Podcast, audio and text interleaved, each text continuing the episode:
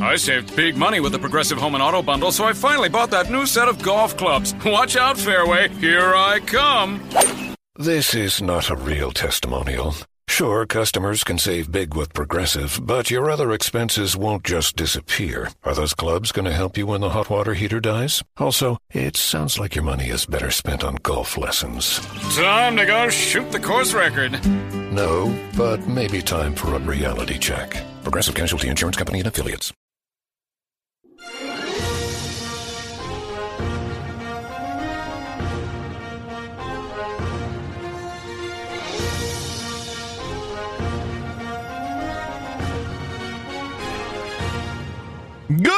Good morning, good afternoon, good evening, North Swim. What are this? Eagle Eyes on Tech. I am Eagle Falcon. We have a lot to talk about today. We have to talk about the Apple benchmarks in regards to the M1. The early ones are out. Other people are still testing theirs against a lot more computers. We haven't heard much out of them yet. That's the key thing is yet.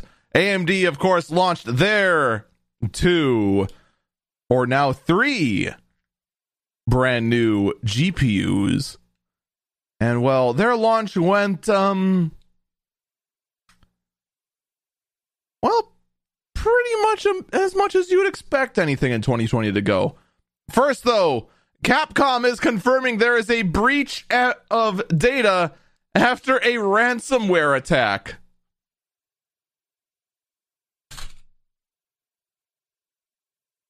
Wonderful. That's uh That's what we needed right there. In the statement, the company has said that data, data on as many as 350,000 customers may have been stolen, including names, addresses, phone numbers, and, in some cases, their date of birth.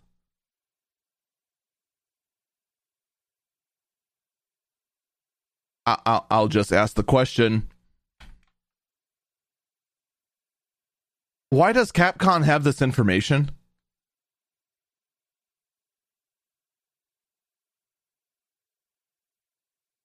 I'm sure there's a reason for it. I mean, obviously they have it, but they're a game maker.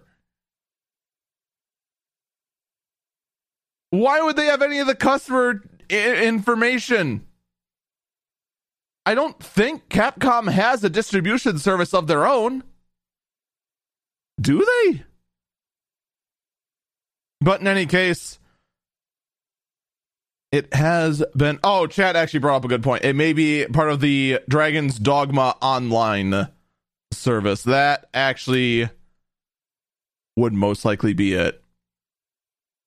Oh yeah, isn't there also um don't they have a service as well for uh Monster Hunter World? In any case, we got pretty close to figuring out why. To which now we have to ask okay, now what? And the unfortunate thing is that I. What else are you going to do? For the most part, there isn't really a whole lot to go with that's going to result in any kind of serious identity theft there's still a lot of critical information that'd be needed for that kind of fraud. But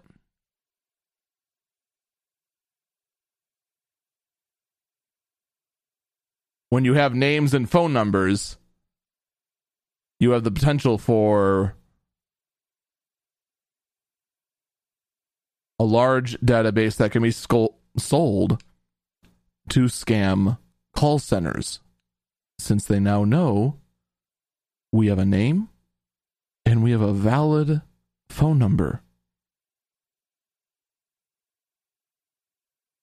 And I'll tell you right now, one that is going around a lot is first off, A,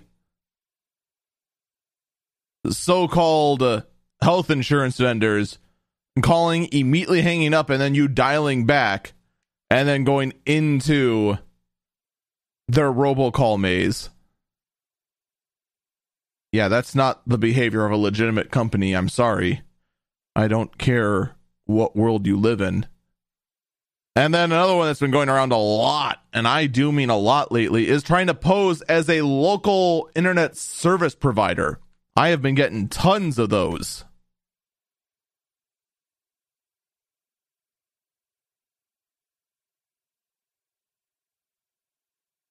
So that's where this is going to end up feeding. And of course, part of this was also their own internal database as well. So even if you're an employee of Capcom, enough information was taken to have you doxxed. Whee! Speaking of potentially getting doxxed, Google Pay is doing a massive relaunch and trying to have Google Pay, the app you forgot exists, to be your all encompassing money app that will hopefully never, ever, ever be data breached never, ever, ever have data stolen from it, and never, ever will dox you. And it'll be in charge of your everything, and it'll be puppies and unicorns. And um, your phone will now go ahead and uh, and also while it's at it, just uh, make you a coffee because why not? Why not? In all seriousness, though, assuming, and this is a big thing, assuming Google has this be as secure as possibly can be. This could be a big thing. Right now, there are just some areas that Apple is just worlds ahead over Android. The Apple Pay is one of them.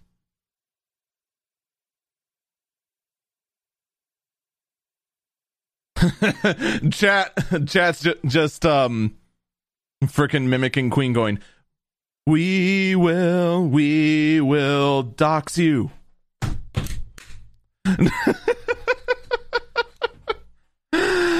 oh, I do hope that this go- goes well, and it does have the potential of uh, really to help a lot of people who don't really want to go ahead and go through apps upon apps upon paperwork upon apps to make sure they have a full grasp of everything they have. But just to have it in like one screen can be very helpful. And like I said, when it when it comes to this sort of thing, Apple is worlds ahead with its Apple Pay system. And I don't mean by just having a titanium credit card from Frig, who is it? Wells Fargo? I think it's Wells Fargo that powers the Apple credit card. There's more to it than just that. And this could be a big step in a right in the right direction for people who want to do this. That's the other key thing. Because if you don't want to do this, it's going to be a big old why. Speaking of why, how about this wonderful offer from Monstercat and Twitch? Earlier in the week, Monstercat and Twitch partnered up on something they called the Fast Track to Affiliate.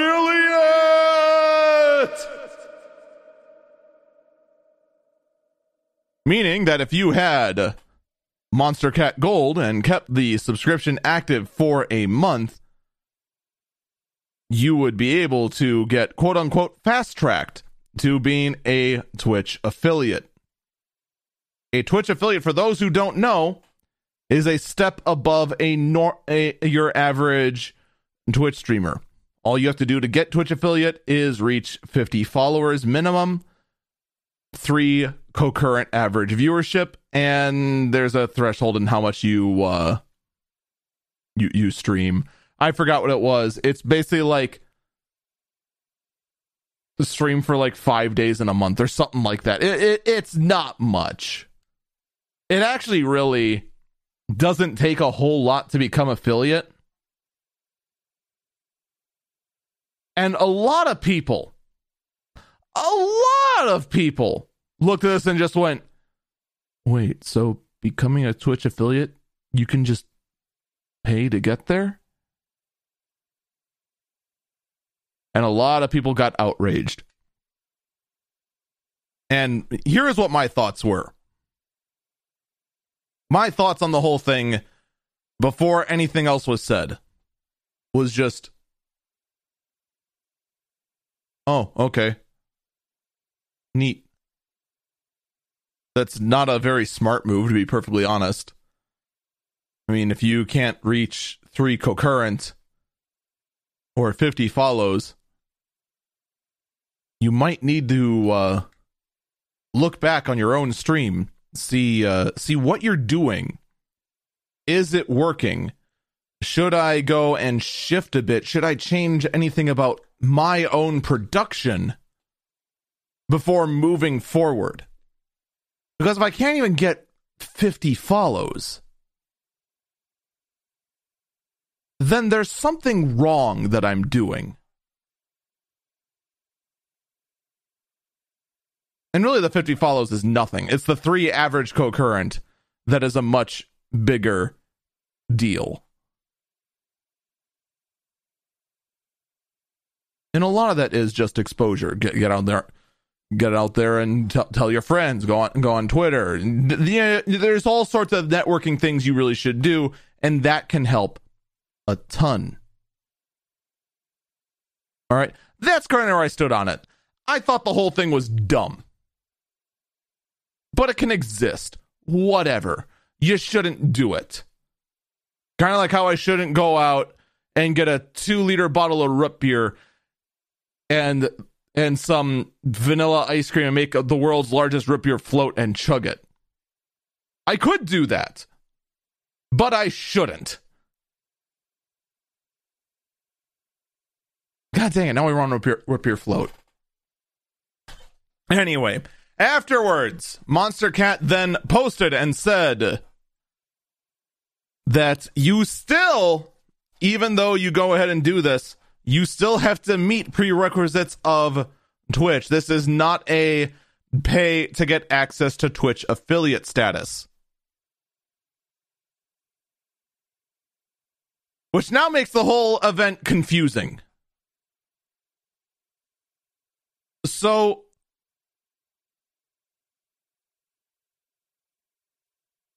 What the heck? What does any of this mean? I'm not going to lie, the whole thing is very puzzling. And in the end, I think it is just a partnership amounts announcement for both Twitch and Monstercat to accomplish well, nothing new.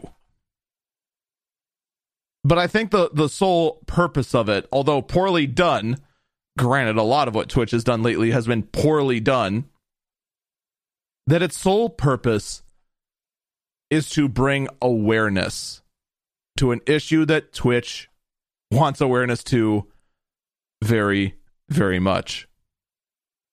See, Monstercat Gold has a very, very special feature about it. It gives you a broadcasting license. So as long as you pay Monstercat your five dollars a month, and by the way, that's all it is, just five bucks.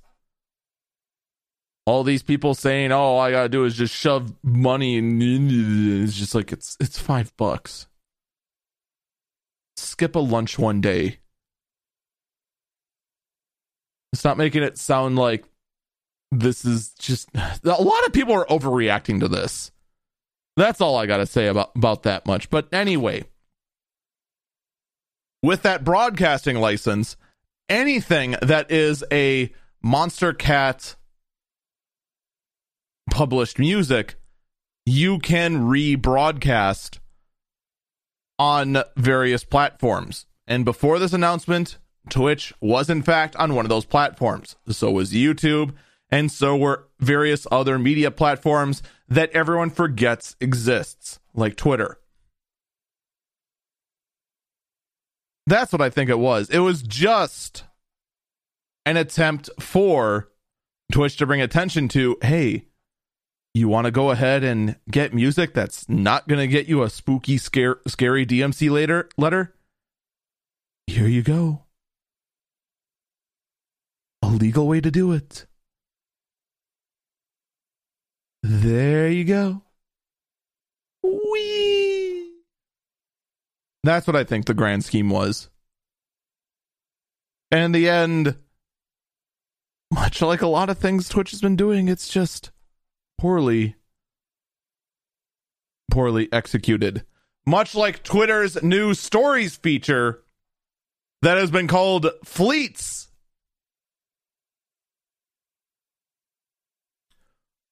What the heck is a fleet, you say? I don't know. I don't know what the point of this feature is. It makes no freaking sense to me whatsoever. Can anyone tell me what was going through Twitter's mind when Fleets was announced? Anyone? Anyone at all?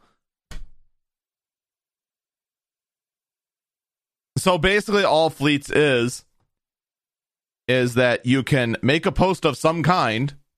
It'll usually either be a picture or a video, and it will appear in a top bar in the app.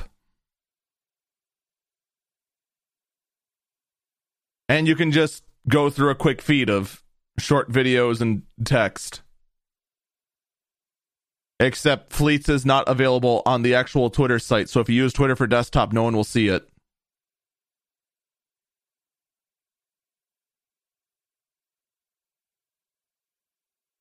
So if you want to put out a quick update, you wouldn't want to do Fleets because it means that a large chunk of your audience will not see it.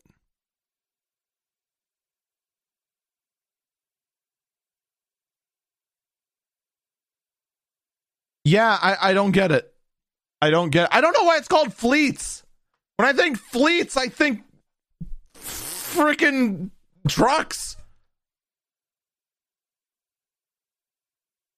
I think a horde of vehicles. I think naval ships or Star Trek, like someone in the chat just said.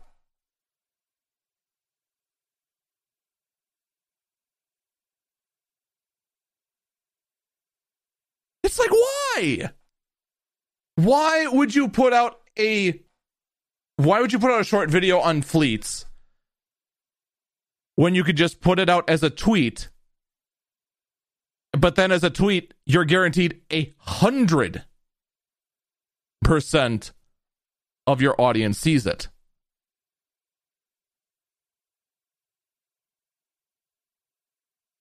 I don't get it it, it, it really is just kind of the feature that um no one seemed to ask for out of Twitter. Chad actually did bring up some good points. A lot of people do, in fact, pretty much live their entire lives on their phones. And in fact, I actually know a couple of people no laptop, no desktop, not even a tablet, just their smartphone. Which, by the way, holy cow, what the heck is going on with my smartphone? It will not take calls and it's driving me knucking futs. Anyway, the other thought as to why fleets as opposed to literally anything else. Someone in the chat says a fleeting moment, and that it rhymes with tweet. And that could very well be. It could very well be.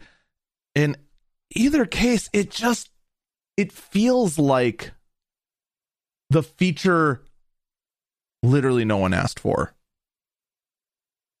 Kind of like how nobody asked for the shopping feature on Instagram, nor did they ask for the major reels feature.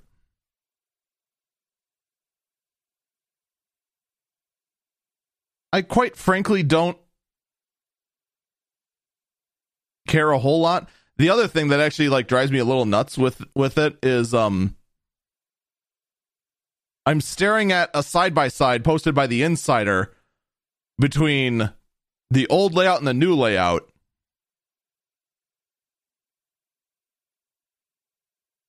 I'm I actually can't tell the difference. Oh, there it is. At the very bottom, they replaced the heart with the shopping bag and the add button with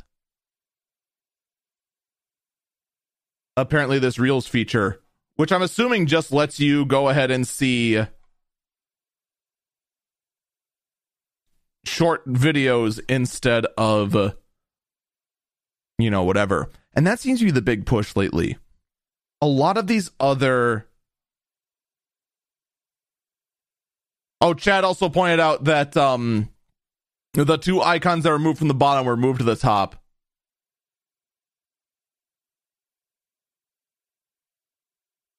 Interesting. In any case, the what I think a lot of this goes to between the fleets, the reels being front and center on Instagram. This is a push for other social media platforms to try and capture what TikTok has going. Because all TikTok is, when push comes to shove, is short, silly videos. And literally everyone else just like, we can do that. And I get that, but let me lay something else out for you. The concept of short short silly videos is not new to TikTok.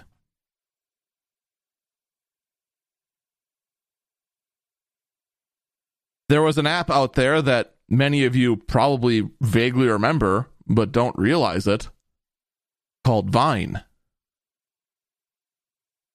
And that had some popularity and then it died.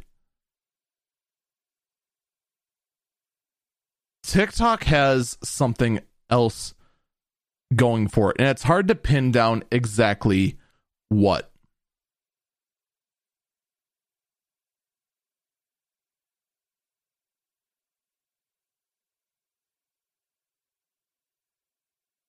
But in the end, I guess everyone's just going to keep trying and just throw whatever the heck they can at the wall and see what sticks.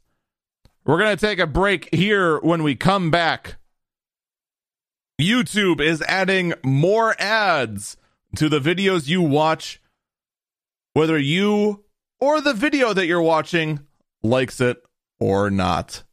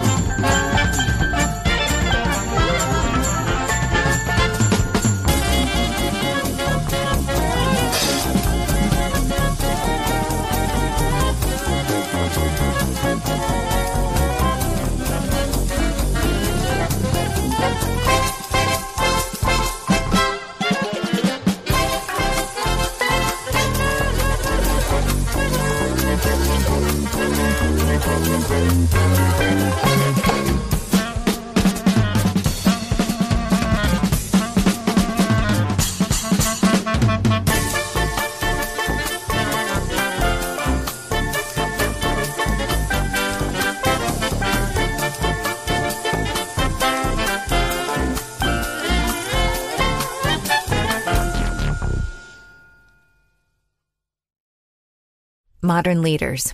It's not just their ability to reason that we value, or their eloquence. It's more than their intelligence that we admire. What truly matters is their humanity. Just like modern leaders, the LS is human at heart. Every aspect of the Lexus LS is crafted around you, engineered to a higher standard, the human standard. The new 2021 Lexus LS. Experience amazing at your Lexus dealer.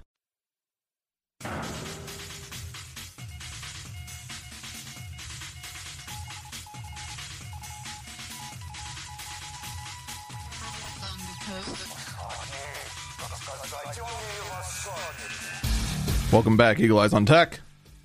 I'm Eagle Falcon. All right, so as I said, YouTube is going to be adding more ads to your YouTube experience, whether you like it or not, and more terrifyingly, whether the creator likes it or not. Normally,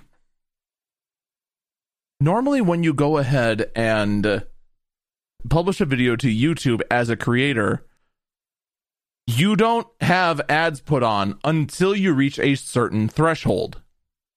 Much like the Twitch affiliate status we were talking about earlier, once you reach 1,000 subscribers on YouTube, and I think it's 3,000 total watch or 3,000 average watch minutes or something like that. It's some kind of weird metric like that you get put into a category called YouTube partnership, which is the most uneven partnership that has ever existed ever since the dawn of the name partnership. At that point, you are then allowed to say which videos do get ads, and then you get a cut of that ad revenue. It is a process that is known as being monetized. However, if you're under that threshold, YouTube now plans on adding ads to those videos. But those creators get exactly zero, nada, zip, zero of any kind of ad dollars from those ads.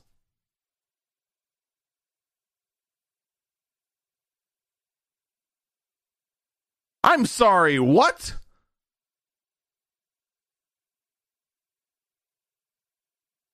Really?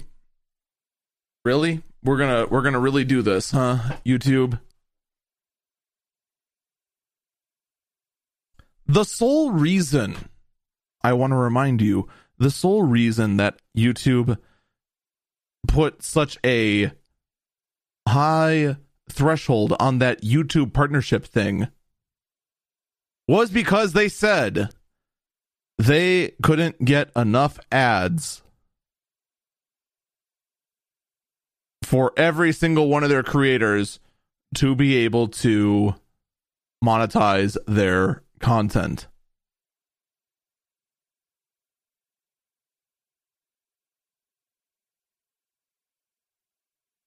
Uh huh. I see. So I don't know if you if you if others if others knew this or not. I used to be a YouTube partner. I used to to meet the old threshold. And it took a lot of blood, sweat and tears to actually pull that off. Now I'm nowhere close because the threshold was lifted.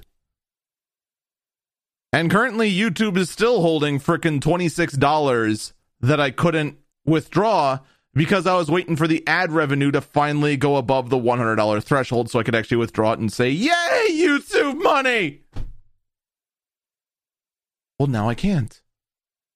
But now, anyway, my content's going to get freaking ads on it. I'm going to get complaints about ads. And I won't see a bloody cent about it. Now take that and multiply it by every single other creator out there.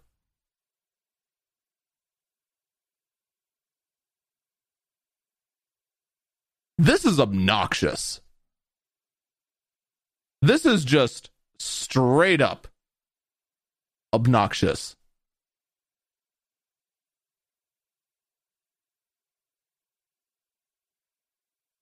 I'm sorry, YouTube, but this is not a good look for you. What the heck is it lately with every single content creation platform doing stupid things?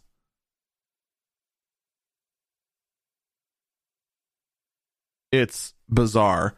In addition to this shift in ad policy, they are also going to be experimenting with audio only ads that will play in the background of uh, YouTube music. Great thought and all. Now, if only YouTube music would actually adjust how much they actually pay the artists.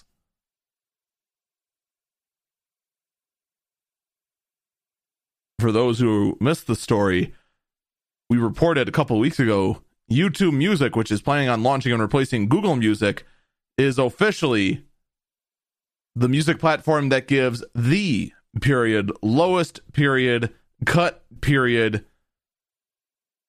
to the publisher.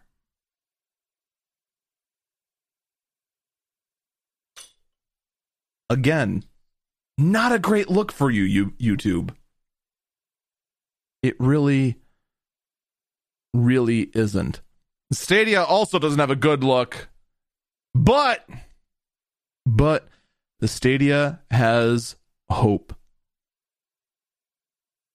It has found a way to make it onto the iPhone. Yes, now they'll get all those iPhone users who, quite frankly, don't have better games to play other than Among Us. And that one anime game that's actually really, really popular, despite having a having a gacha game mechanic in it, but it's not that bad. Frig, what is it? I'm now drawing a blank on it. The the one that uh, people have been badgering me to play. Oh God, I'm drawing a blank. Someone, anyone, Genshin Impact. Thank you, Genshin Impact. So at least now there is another way to play to play games on iOS. Even though it will involve using a controller that is only slightly smaller than the iPhone you'd be playing on. I'm actually legitimately curious has Stadia actually improved their latency at all?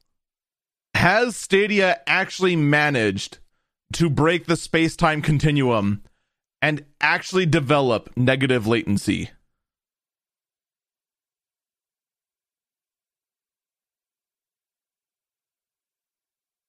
I'm curious, but I'm not that curious.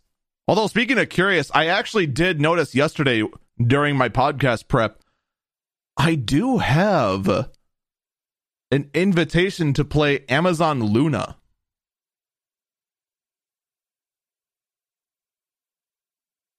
I actually should give that a shot. Since my time with Stadia was so bad. Yeah, that was uh abysmal.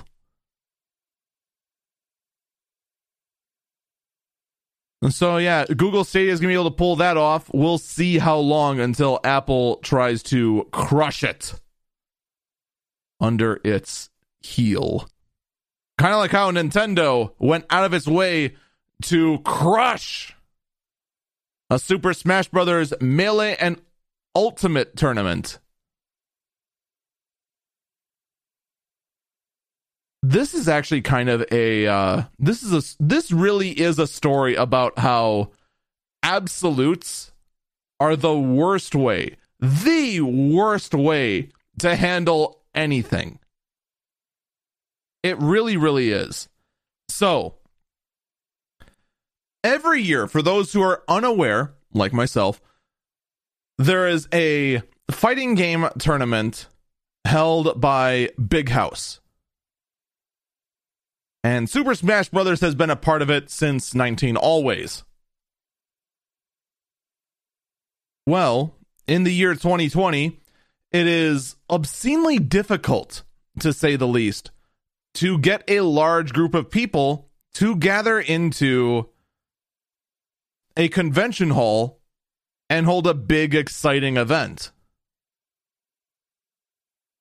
Something obscure about some kind of virus and coughings and uh, Halloween masks. I, I can't remember all the details. But because of that, House had a big brain idea. They decided to hold it online. By using the power of this newfangled thing some people have heard about, but I haven't, called the Internet, their competitors could compete online by using modded consoles. Now, you see, I have said a forbidden word there modded. And that has drawn the attention of the Nintendo lawyers who sent a cease and desist and crushed the tournament beneath its lawyer boots. Nintendo then had then issued a statement. The statement reads as follows Nintendo appreciates the love and dedication of the fighting game community has for the Super Smash Bros. series. We have partnered with numerous Super Smash Bros. tournaments in the past and have hosted our own online and offline tournaments for the game. And we plan to continue that support in the future. Unfortunately, the uh, upcoming Big House tournament announced plans to host online tournaments for Super Smash Bros. Melees that required the use of illegally copied versions of the game in conjunction with a mod called Slippi during their online event. Nintendo therefore contacted the tournament organizers and asked them to stop. They refused, leaving Nintendo with no choice but to, but to protect its intellectual property and brands. Nintendo cannot condone or allow piracy of its intellectual property.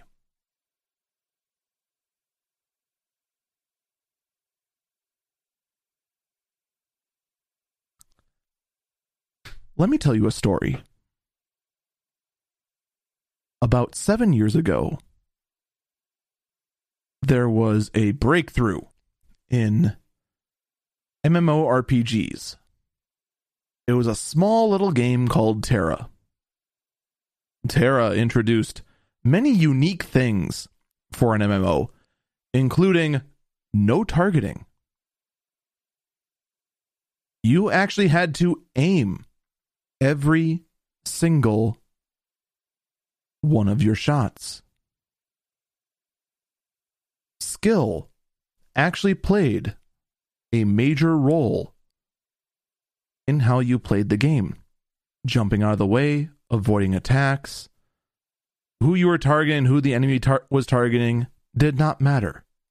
What mattered was did your sword make physical contact with the enemy or did your arrow land? Or did your spell land? That was how the game functioned. However,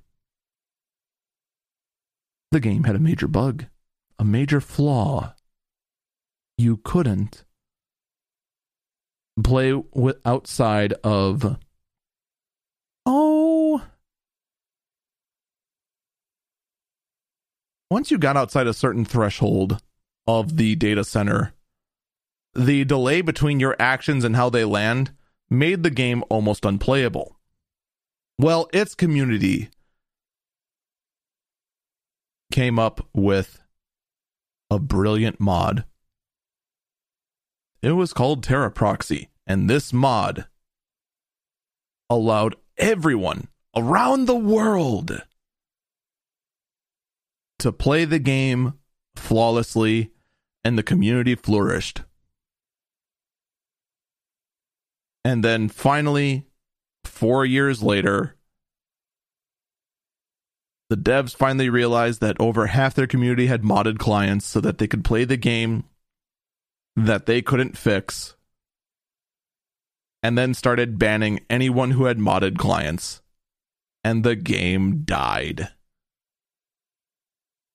And then eventually the developer and the publisher went out of business. And now the game is barely being held up by a company called Gameforge.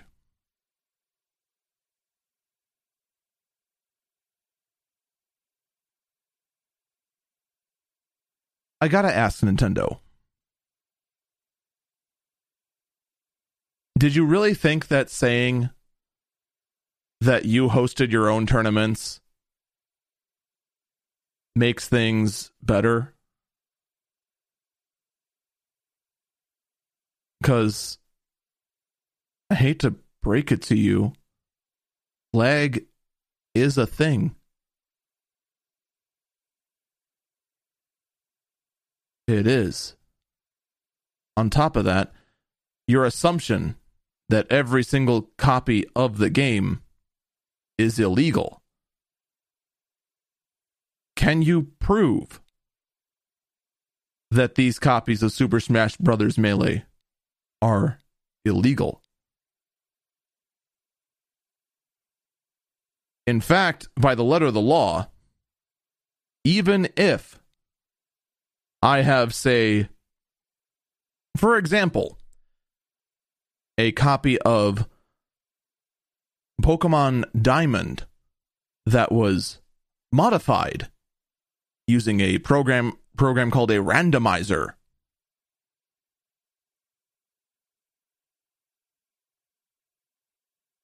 Is that illegal? Well, the thing is, is that the game was copied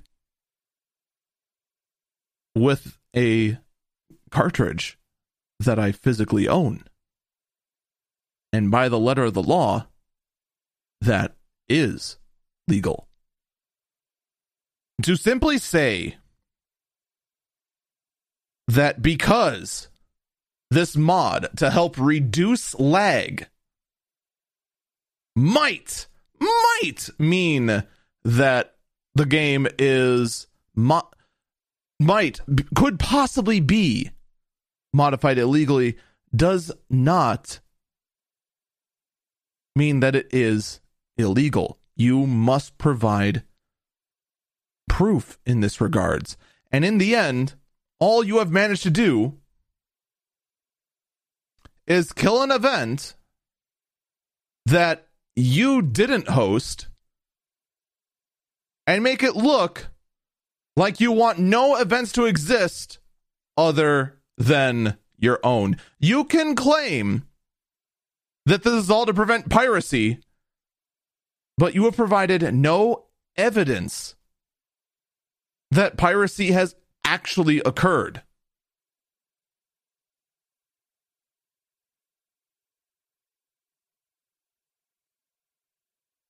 For shame, Nintendo.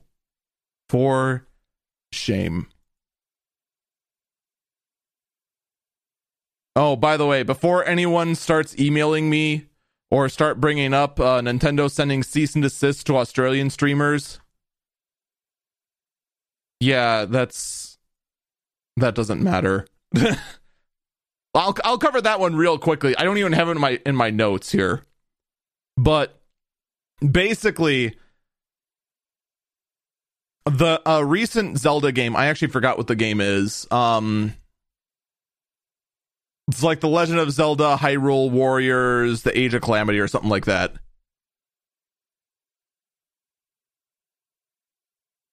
Australia, of course, because of the way their time zone works, they are the first to get access to pretty much anything that launches globally.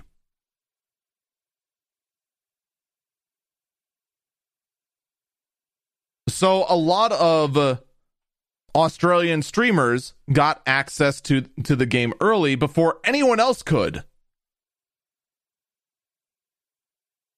All right, and then they streamed it. Here's the thing though.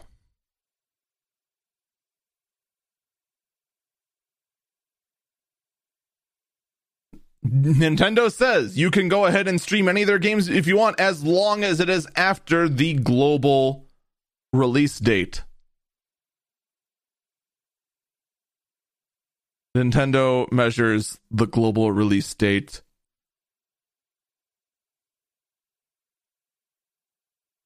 by the end of the day. Actually, I forgot exactly how they measured it but basically because Australia is basically a full day ahead of most of the rest of the world, it does put them in a super awkward spot. And I'm not going to lie, it's just kind of one of those things you kind of have to know about if you stream in Australia. But if that were to go to court, I would be very, very fascinated to see how that goes down. That would be very interesting. All right, let's talk about with no good transition. Let's talk about the state of electric cars that are not made by Tesla. GM is recall recalling Chevy Bolt cars because they are spontaneously catching fire. So yeah, not well. So yeah, that's um Whoops. Basically, these uh these batteries are made by LG Chem have a chance of catching fire when charged above 90%.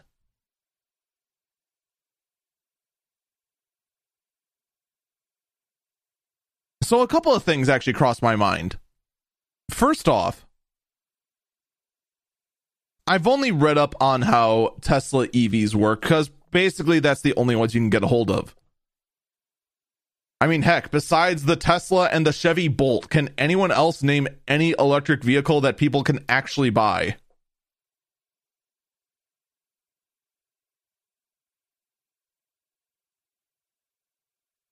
Actually, wait, can I name any? I think BMW has oh the Nissan Leaf. Thank you, chat. Someone's got me. I forgot all about the Nissan Leaf. Man, that that was supposed to be a revolutionary vehicle that went nowhere.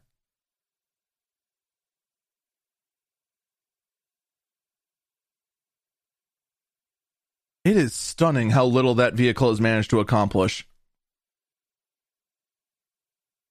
So we got the Nissan Leaf, the Chevy Bolt, I think Porsche and BMW might have one across the pond.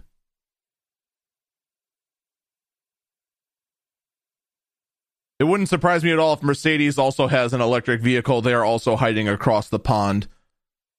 Mercedes ha- has a pretty ha- pretty nasty habit of anytime they have something that's actually like legitimately innovative, they hide it across the uh across the pond. Apparently, Hyundai also has one called the uh, the Hyundai Kona. And, and no chat, there is not such a thing as the the Cyberduck. That is not a real vehicle.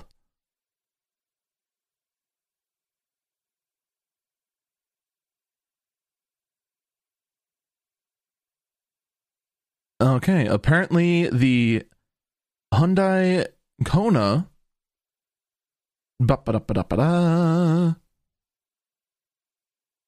it is basically a Ford Escape. And on Hyundai's own website, there is not any evidence that one exists as an electric. That's a shame. I'd have to look deeper into it. There probably is a version of it that's electric and it's just buried on their site. Yeah, it, okay, there is one. It's just the the Kona EV. But anyway, back to the actual thing.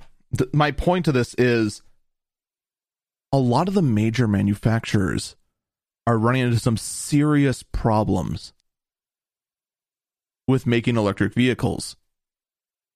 Heck, I point to Ford.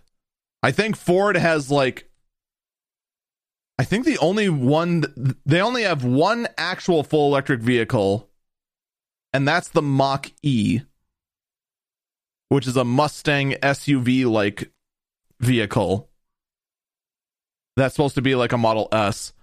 And then they also announced, we actually talked about last week, the Transit E, a van with an estimated range of 120 miles. And I said, this is a good start, but it's not there yet for the masses.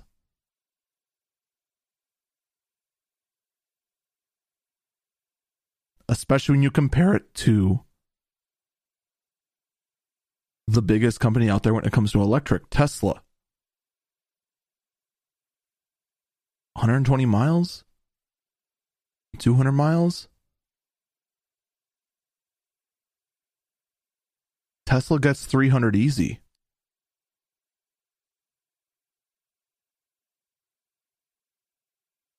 And that really is going to be a big major factor in this is this range.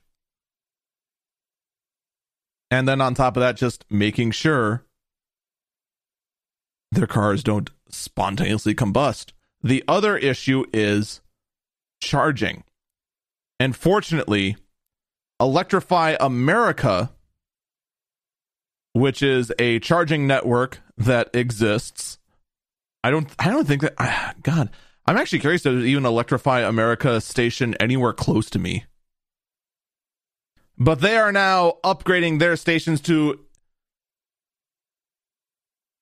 offer a feature they are calling plug and charge. Much like the Tesla superchargers, if you just bring the charging plug over, hit a button, you just insert it, and it charges your card automatically.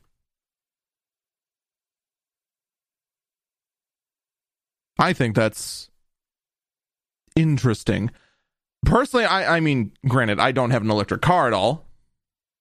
So I don't know what the rates are for charging on the go or how fast. I know the supercharger is supposed to be stupid fast.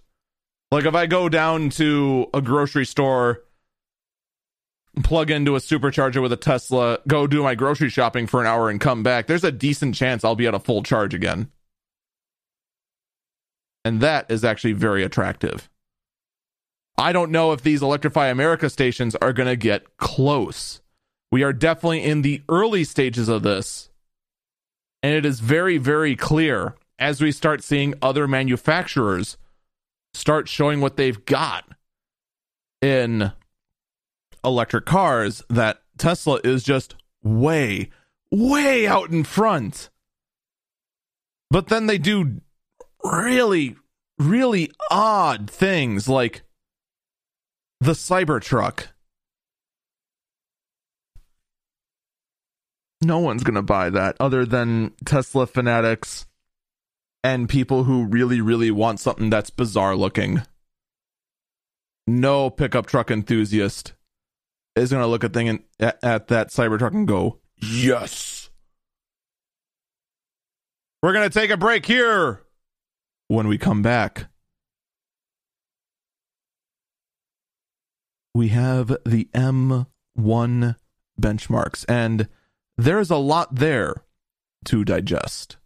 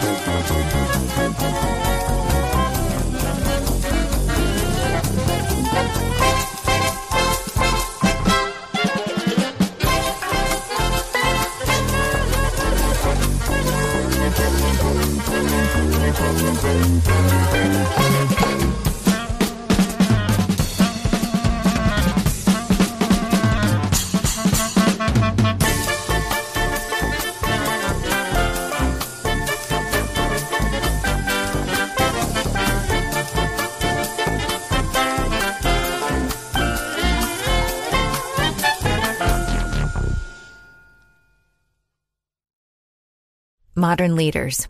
It's not just their ability to reason that we value, or their eloquence. It's more than their intelligence that we admire. What truly matters is their humanity. Just like modern leaders, the LS is human at heart. Every aspect of the Lexus LS is crafted around you, engineered to a higher standard, the human standard. The new 2021 Lexus LS. Experience amazing at your Lexus dealer.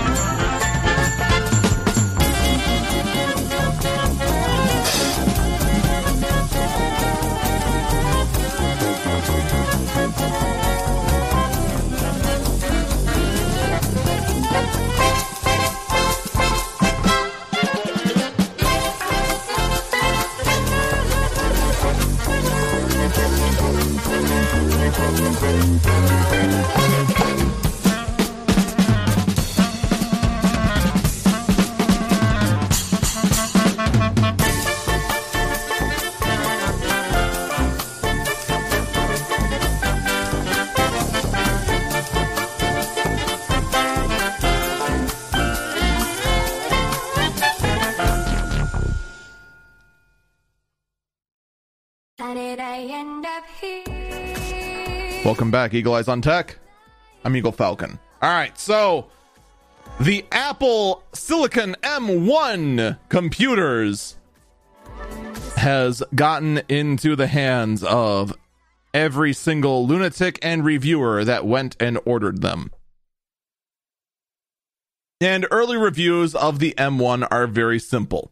For those who are unaware, Apple announced earlier this year that they would be switching off Intel CPUs and instead using their own custom CPUs based on the ARM architecture. ARM, for those who are unaware, are the same kind of processors, the same processors, there we go, that you'd find in, say, your smartphone or a watch like I'm wearing.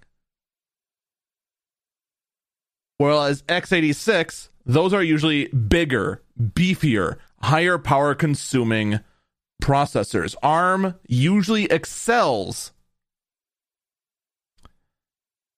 at being very compact and very, very, very power efficient. Whereas x86 is more intended for speed, power, and, well, being universally adaptive. Pretty much every single computer for the longest time, except for smartphones, has been built to run on x86 on an Intel or an AMD CPU. That's what Windows is built to run on. That's what Mac OS has been built to run on until now. Mac OS Big Sur or Mac OS 11 brought ARM support to the Mac. The downside with ARM, though, is that pretty much anyone can build an ARM processor. Anyone can go ahead and customize it however the heck they want. Which means Apple went ahead and did a lot of customization on their particular one. And they promised, they promised insane performance. And by insane, I mean they said it was going to be 3x better.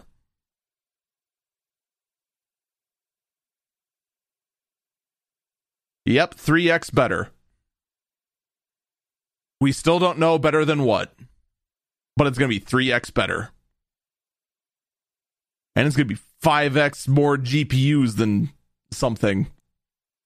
And it really did come off to anyone who is even slightly skeptical as going, okay, hold on here. How much is this CPU going to suck? Well, it turns out that Apple j- is just terrible at showing confidence. Because compared to Intel based Macs, these Macs, both the Mac Mini, the MacBook Air, and the MacBook Pro, are about 50% better than the previous Intel based Macs. However, there is a very, very, very, very, very, very big asterisk next to this benchmark.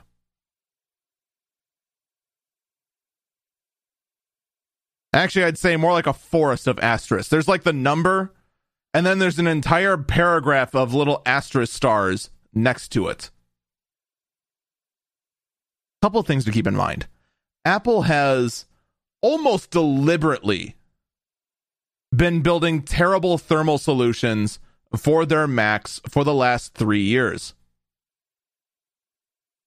Apple's also been building terrible keyboards for the last four years, but I digress. These thermal solutions to the point just made no sense. Anyone who knew anything about how to cool things would look at, say, the MacBook Air and yank their hair out as there was a passive heatsink on one side of the motherboard and a fan on the opposite side.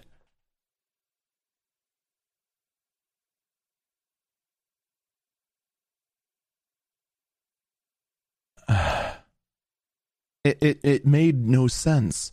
Of course, the blasted thing overheated. And then, of course, the Intel chip inside had to intentionally slow itself down because it shot up to 100 degrees almost instantly. That's 100 Celsius, by the way. We don't measure computer components by anything but Celsius, despite the fact that a lot of us still use the imperial system. But I digress. It shoots up to 100 Celsius almost immediately. And then the blasted thing just cowers and tries to hide as it cools itself off. So it's not hard to beat a thermal throttling CPU. There's the other asterisk here, though. If you're comparing the MacBook Air and the MacBook Pro to, say, a PC, like Apple is clearly about to go ahead and do, yeah, Intel is currently in a slump Intel has had a very, very hard time lately getting under 10 nanometers. Intel's had a hard time getting to 10 nanometers in the first blasted place for crying out loud.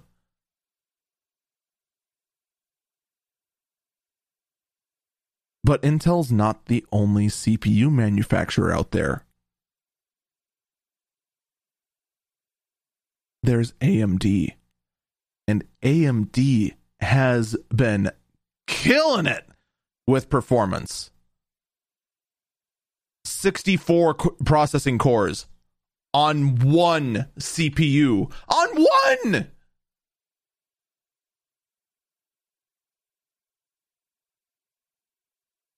You go back five years and you needed a full rack of servers to get 20, 64 CPU cores. AMD put that on a chip! A single chip! AMD cracked the code when it comes to power efficiency, squeezing out north of 10 hours of battery life on a gaming laptop.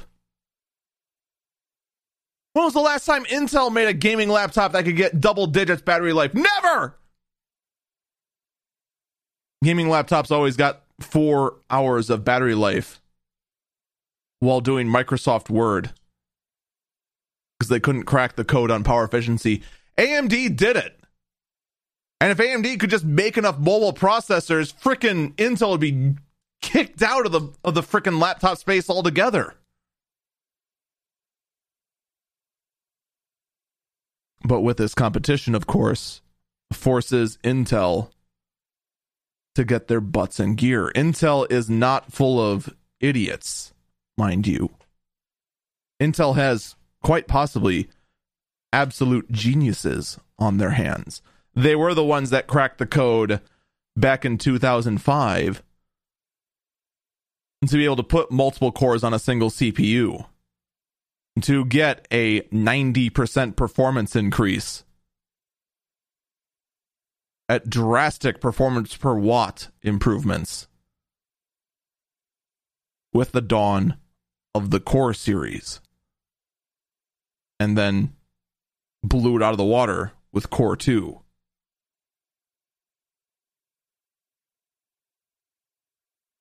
so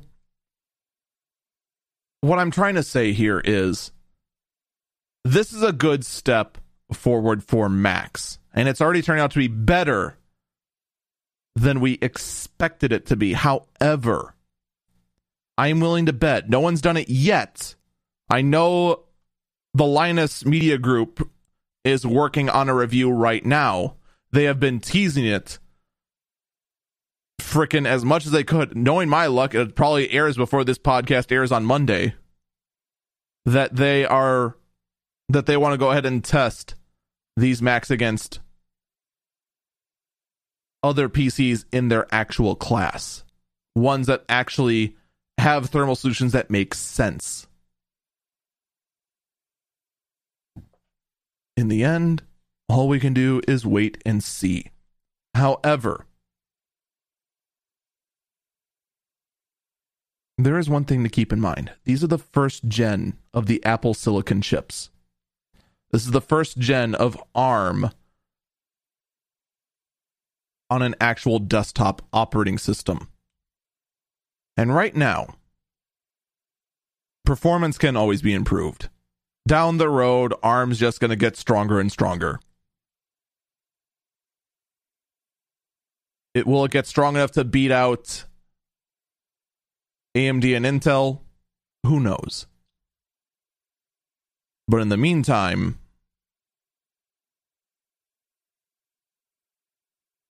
you have one major problem compatibility. Applications like Google Chrome for the M1 Macs had to be pulled because it just didn't work. Fortunately, that has been remedied. But as of the time of recording this, if you want to try and use, say, the Adobe Creative Suite, something that is commonly used for the Mac, you can't use Photoshop at all. Photoshop just straight up does not work on Macs.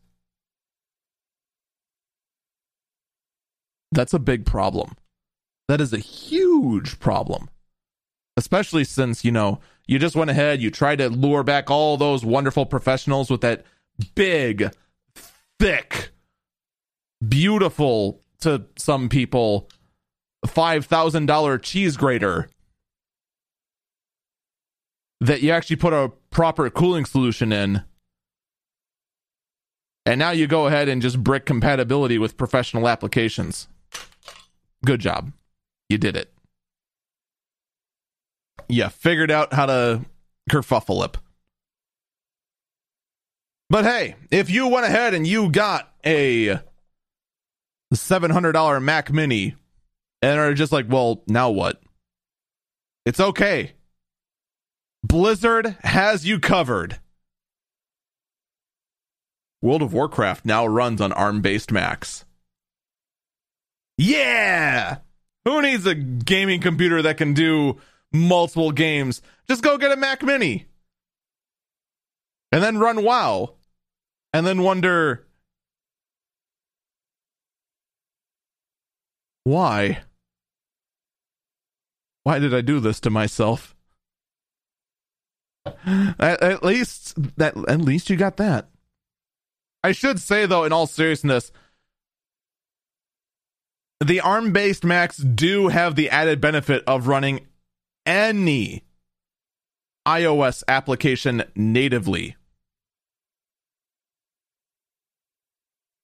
So basically, on ARM based Macs, you have Google Chrome, World of Warcraft, Genshin Impact, and Among Us.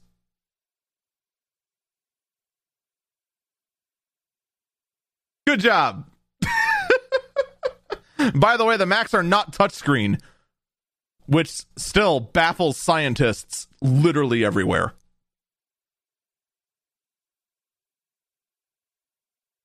Just why? You're basically a giant phone already. Just add the touchscreen. Do it. Do it. Apple went ahead as well and uh, said, We're going to go ahead and launch the App Store Small Business Program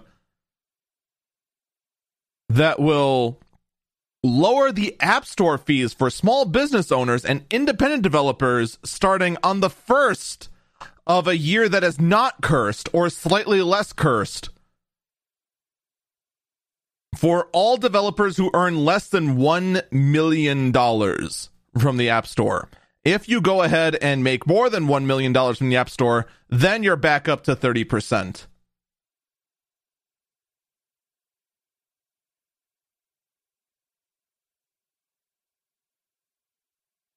Can I just say this move is brilliant on Apple's behalf? This is absolutely brilliant. Because this does a couple of things. One, it's a show of good faith. Apple right now has very, very bad PR right now. I mean, for crying out loud, I just described about how they went and sabotaged a whole bunch of Intel based Macs by just deciding, eh, I think we should make them make them run hot enough to fry an egg on them. Solid. And then on top of that, you have the PR that Fortnite put upon them. If you forgot because you bleached it from your memory, I am jealous. But I'm going to remind you anyway. The developers of Fork Knife, aka Epic Games, said that the Apple Store App Store fees were monopolistic and were unfair, as the fees of 30% of their cut was unreasonable.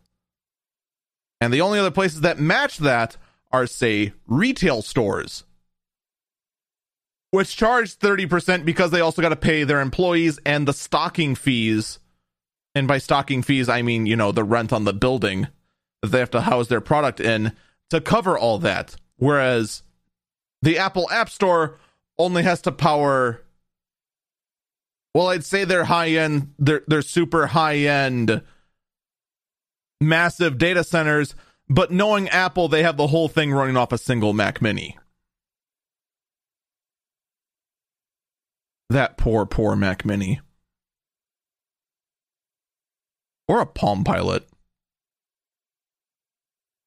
Actually, now I'm just imagining you go into an Apple data center. There's just one big frame of a server rack, and then a small table in the in the middle of that rack with an iPhone sitting on there, and that's the entire server.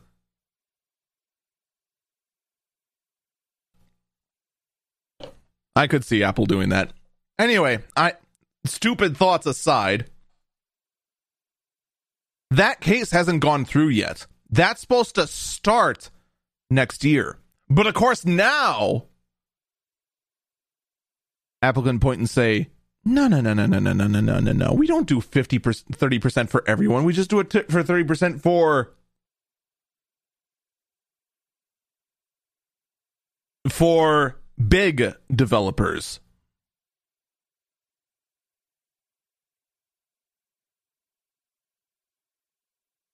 They're trying to go ahead and make moves to attempt. And the big thing here is attempt to appear more generous than they actually are. Needless to say, Epic Games is not amused by this behavior. Nor would nor I mean if you were Epic, would you be amused with this? Hey, you know that 15% you kept asking us? Yeah. You know that 50% you're suing us over? Yeah. We're going to do it for everyone except you. Because screw you. That's a jerk move. I, for one, though, support the move, although I'd rather see, you know, it go to like 15% for, oh, I don't know, everyone. All Apple's doing in the grand scheme of things is hosting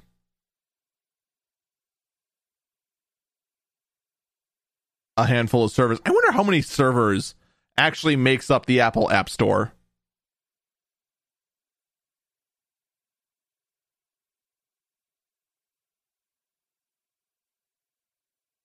But in any case,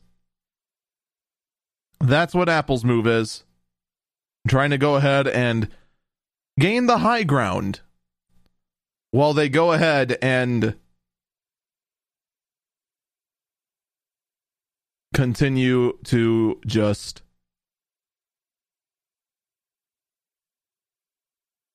screw around with everyone else, especially the right to repair movement.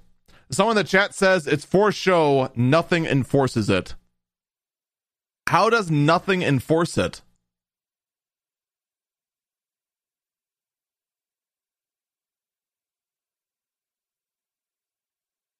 the thing is is that as long if, if they go ahead i mean if they announce this and then don't put into practice then they're just going to get sued for false advertising and there's no amount of lawyer in the world that's going to get them out of that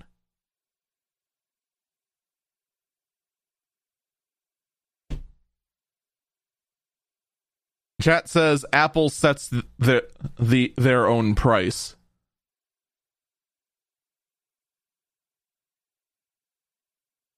Chat says they can change it later. I mean, yeah, they can.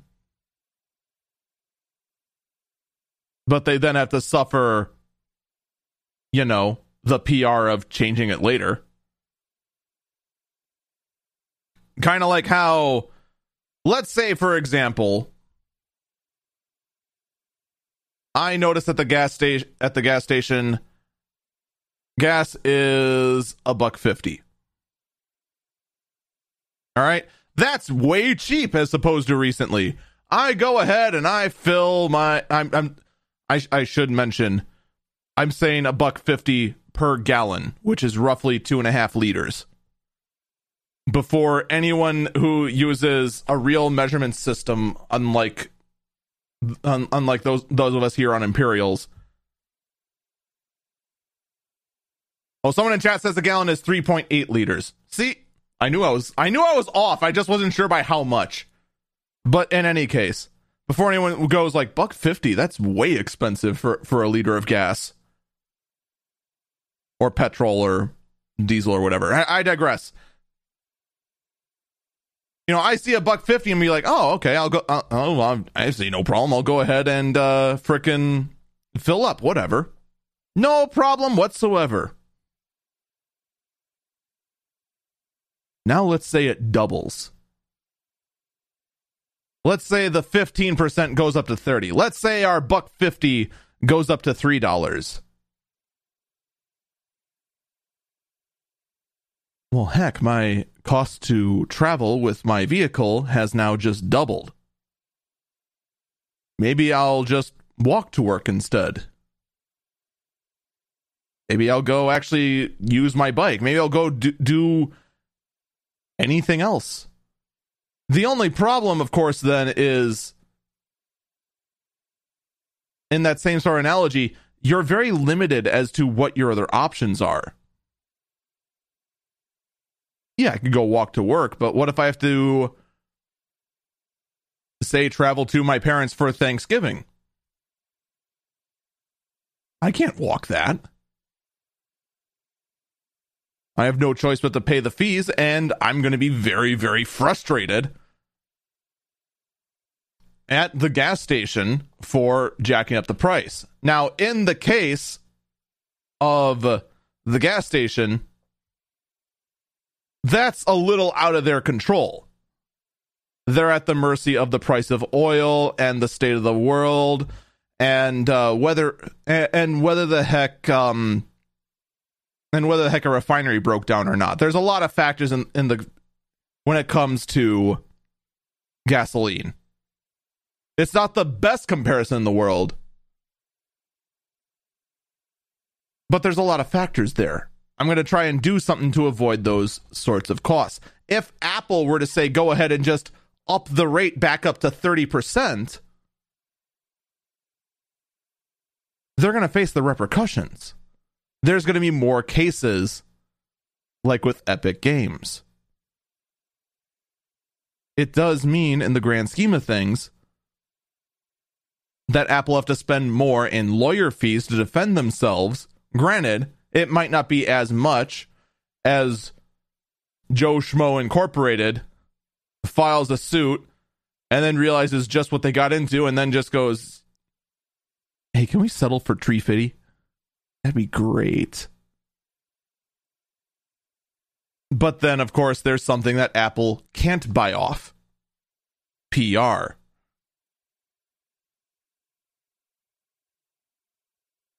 And that's what they risk. It's very easy to lower the price. It is very difficult to increase your prices and come out unscathed. That's always something to keep in mind. Speaking of being unscathed, Epic is filing legal proceedings against Apple in Australia where consumer law is much, much, much more pro consumer than in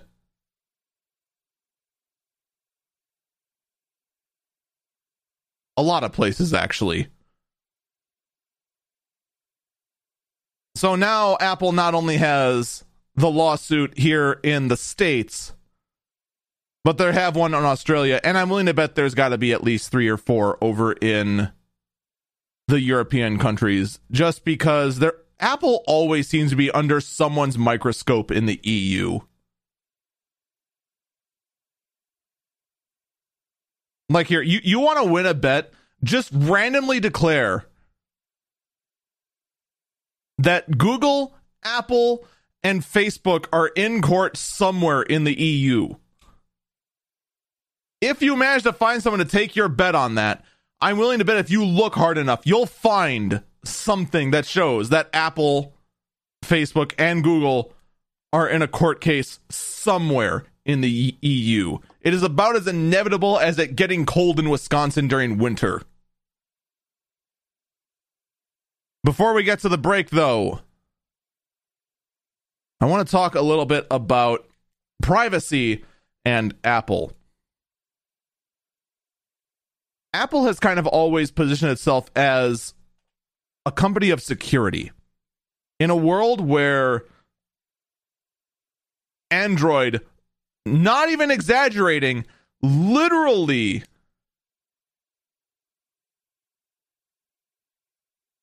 gives you notifications asking for reviews without you prompting for it for places you've been. It is the creepiest thing in the world, and it takes a while to get used to that. Holy cow. Did that freak me out transitioning back to Android?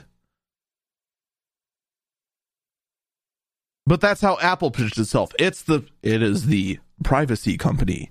You get your iPhone and that's it. Everything's secure. All thanks to our dedicated chip built into the phone. It's all dedicated there and everything is perfectly fine. Oh, hey, by the way, um your Mac is spewing out your data unencrypted to the world. And pretty much it's very easy for Apple to to just keep tabs on that. This was discovered as people were digging into Big Sur, the latest macOS update, which they really should just cave in and just call it macOS 11 already. Stop these stupid names. I hate this. I want my cat names back. But I digress. Naturally, everyone got concerned as they realized wait a minute, it's very easy to just read these credentials that are going over on Mac Apple has released undisputable evidence that there are no privacy concerns whatsoever. It reads as follows. What? No, no, we totally aren't.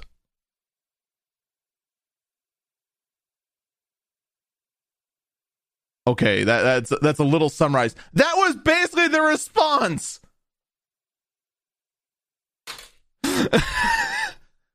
Their response is basically the freaking Among Us equivalent of saying, What? No, I didn't kill him. I was in electrical. You're acting kind of sus. Don't you have anything more to say than that? Come on! What works in a mobile game about lying does not work in the real world most of the time, hopefully. Apple did, however, say that they will be sending out a patch soon that will properly encrypt the data.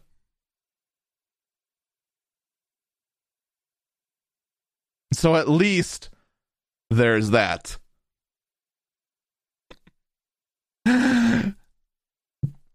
Chat says tell that to the politicians. Oh no no no no no no no! I ain't I ain't falling in this trap. I ain't talking to politicians. That's how you get angry. I, I'm living the chill life. I am absolutely living the chill life. We're, and speaking of the chill life, we're going to take a break here. When we come back, I have a few more little a- Apple stories to tell, mostly about privacy. And then I want to talk about AMD and their three, you heard me, three new GPUs. We'll be back.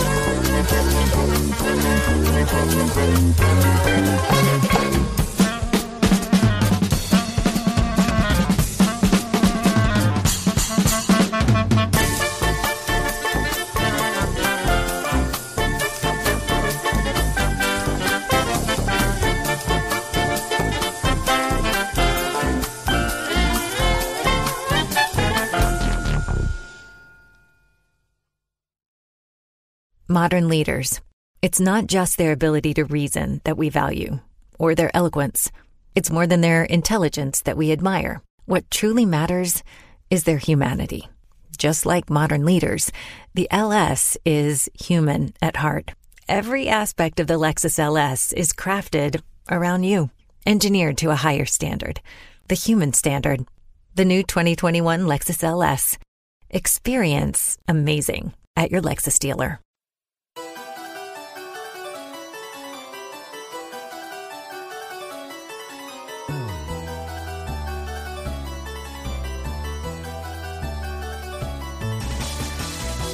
Welcome back, Eagle Eyes on Tech. I'm Eagle Falcon. All right.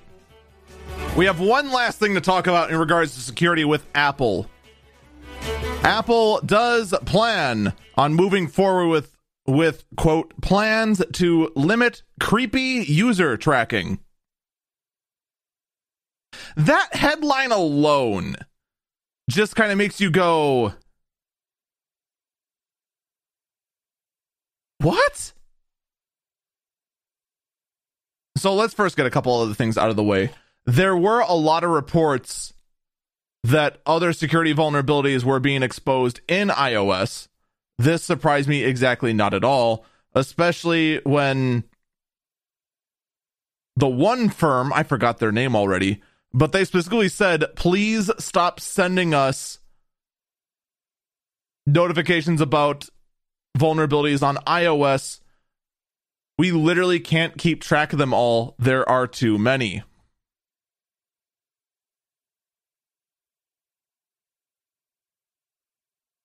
Well, then. That's kind of odd. Apple really needs to get on top of that, but Apple does plan on mo- on well, limiting the amount of tracking that apps do. Despite the fact that Apple is about to be in a case regarding their advertising.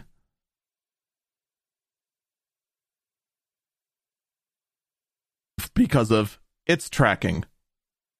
So the OS can track you, but not the apps. Tracking for me, but not for thee. But then you look at the apps. A lot of these social networks require require these kinds of trackings in order to sell you ads and pay their bills. If the tracking can't happen, Well, that is cutting off a substantial amount of revenue from these platforms. That's going to put a lot of these areas in um, a very, very awkward situation. And I'd be very curious to see how this proceeds forward. Will it mean the end of platforms like Facebook, like TikTok. It's hard to say. But I guess we'll find out down the road. Probably not, though. By the way, Apple finally did settle in regards to Battery Gate. For those who absolutely forgot, about Batterygate because I actually totally did. Apple was intentionally uh, using software throttling battery performance on older iPhones, supposedly out of safety, so that older iPhones didn't overcharge the battery and potentially catch, cause them to catch fire. Even though the real reason was clearly, clearly that uh, they wanted you to think your battery was dying much faster than it actually was, so you go buy a new iPhone. Which once again puts someone like myself who is looking at their phone that is potentially dying, even though last week I was saying how much I loved my phone, and going, man, do I want to stay in the camp of Android where everything feels jank? Or do I want to go back over to Apple where everything seems happy and wonderful and I'm beaten up in the closet by my phone without me knowing it? Why can't technology just be good? It feels bad, man. It feels bad. I just want my phone to hug me when I sleep. That's all. Does that make me weird? Probably. You know what is weird though? The new Oppo X 2021, a concept phone that features a new kind of screen. While, while other phones have done simple things like having a single screen, or more complicated things like a foldable screen. This Oppo screen, this Oppo phone introduces something brand new entirely a rolling screen. What?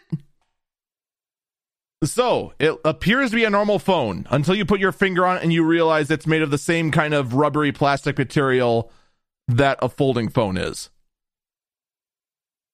And then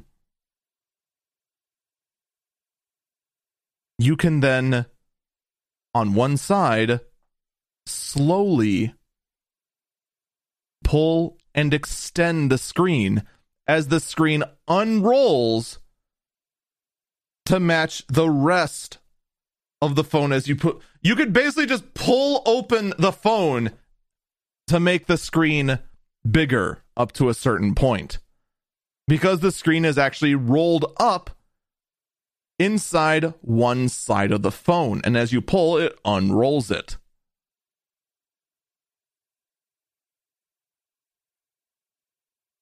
Phones are getting crazy. This thing's going to be expensive AF, though. Like, th- this sounds very, very fascinating. I am afraid to know how much this blasted phone is going to cost. I am now actually frantically scrolling through the article to see if Oppo mentioned a price. I seriously doubt it. It looks like they have not.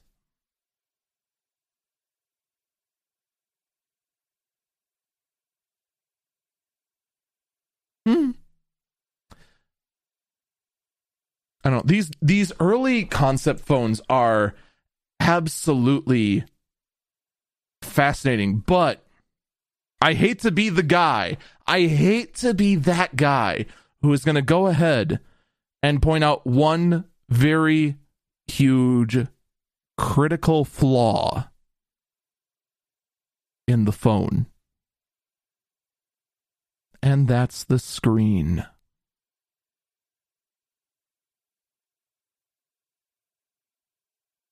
Because it is made out of the same sort of material that folding screens are, this means that soft sort of material can be permanently damaged by fingernails. We still have not found a way to increase the durability of these folding screens to be even close to what a normal phone can. And it's going to be a long time before we pull that off. The other problem is that the phone is constantly exposed. Chat wants to know if we're discriminating against w- women again. I mean, you couldn't take it that way, but here, for those listening to the audio podcast, you can't see it, but like even like my fingernails, which are not long at all, that can because it's because it's there and not like ground down, that can, in fact, put permanent damage into a folding phone.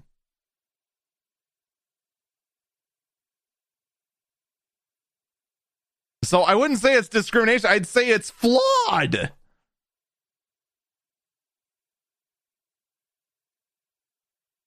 That and on top of that, these folding phones are like God, they're a couple thousand dollars.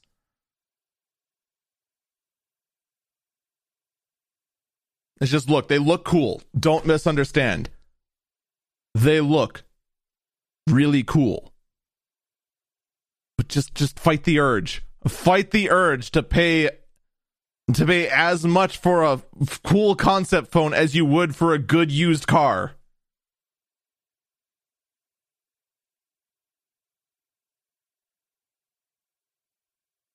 I'm, I'm telling you, just just fight the urge. Chat wants to know how this got past QA testing. Honestly, you want to know how it got past QA testing? The desire to be the first. That's how it got passed.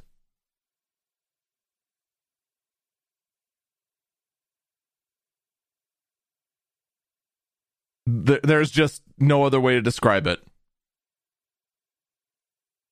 They tested it enough to make sure that, yeah, it works on paper.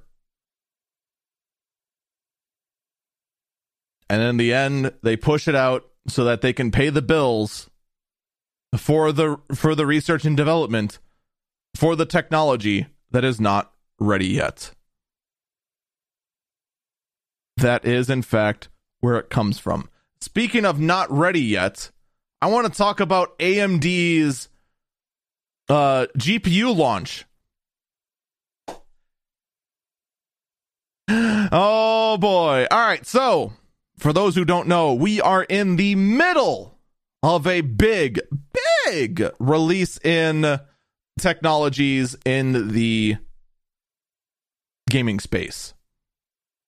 NVIDIA has revealed three of their GPUs the RTX 3080, 3090, and 3070, all of which are reasonably priced for what they do. However, the odds of getting them are somewhere between zero and. Yeah, there's, zero. You're not going to get one. It's extremely difficult, and you might actually have to be a wizard to ma- to find one without getting scalped by some terrible person on eBay.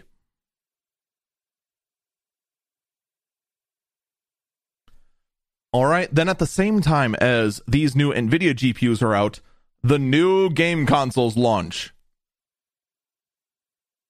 And I mean, here, unpopular opinion,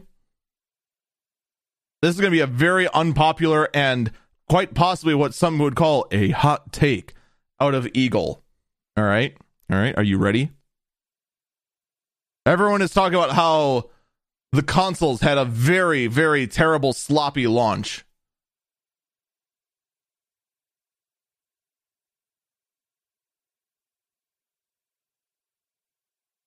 I'd argue the PlayStation 5 and Xbox Series launch went probably about as well as one could expect. I would argue it actually went pretty smooth. The majority of people who wanted to be early adopters were able to get it. Granted, it is in back order. No surprise stocking anything technology wise has been very difficult thanks to some obscure virus that I've never heard about before in my entire life. What the heck are you talking about? That's crazy talk. And well, aside from a few hiccups, which is almost expected from a first gen, first early production products, I'd honestly say the PS5 and the Xbox Series launch went for the most part, pretty smoothly.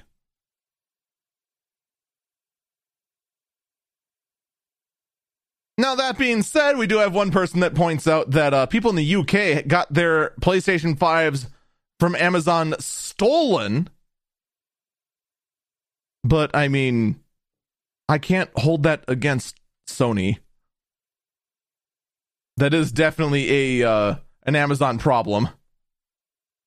That is a very, very scummy thing, but that's more a distributor problem rather than an Amazon problem. Whereas the Nvidia problem with their graphic cards is definitely a production line problem. It has been months, and you still cannot get a 3080 or a 3090. They are just nowhere close, and there's no end to the shortage in sight.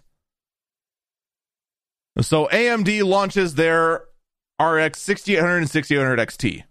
All right. Honestly, for the most part, the performance is fantastic.